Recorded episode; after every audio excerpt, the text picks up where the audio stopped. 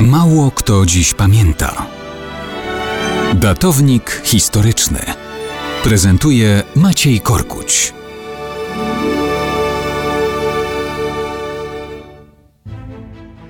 Mało kto dziś pamięta, że życie ludzkie ma inną trwałość dzisiaj niż kiedyś. Dzisiaj i w Polsce, i w Europie przeciętna długość ludzkiego życia to powyżej 70 lat w przypadku mężczyzn i powyżej 80 w przypadku kobiet.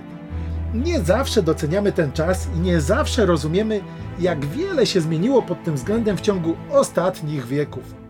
Jeszcze w latach 30. XX wieku przeciętny Anglik żył 58 lat, Francuz o 4 lata mniej, a Hiszpan czy Polak o 10 lat mniej 48 lat.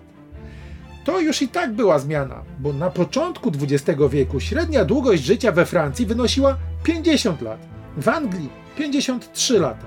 Na ziemiach polskich różnie, w Wielkopolsce 47, a w Galicji o 7 lat mniej. Przypominam, że mówimy o średniej długości życia. To znaczy, że olbrzymia większość społeczeństwa nie miała szansy marzyć o tym, co dzisiaj nazywamy podeszłym wiekiem.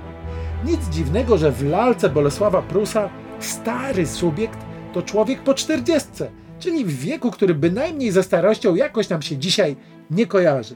Ale co się dziwić, skoro w tym czasie, czyli w drugiej połowie XIX wieku, przeciętny Francuz żył tylko 42 lata, Włoch 35 lat, a Austriak średnio zaledwie 32 lata. Mało? Hmm. Zależy z czym porównać. Wszak 100 lat wcześniej, w połowie wieku XVIII, przeciętna długość życia tylko w Anglii sięgała aż 40.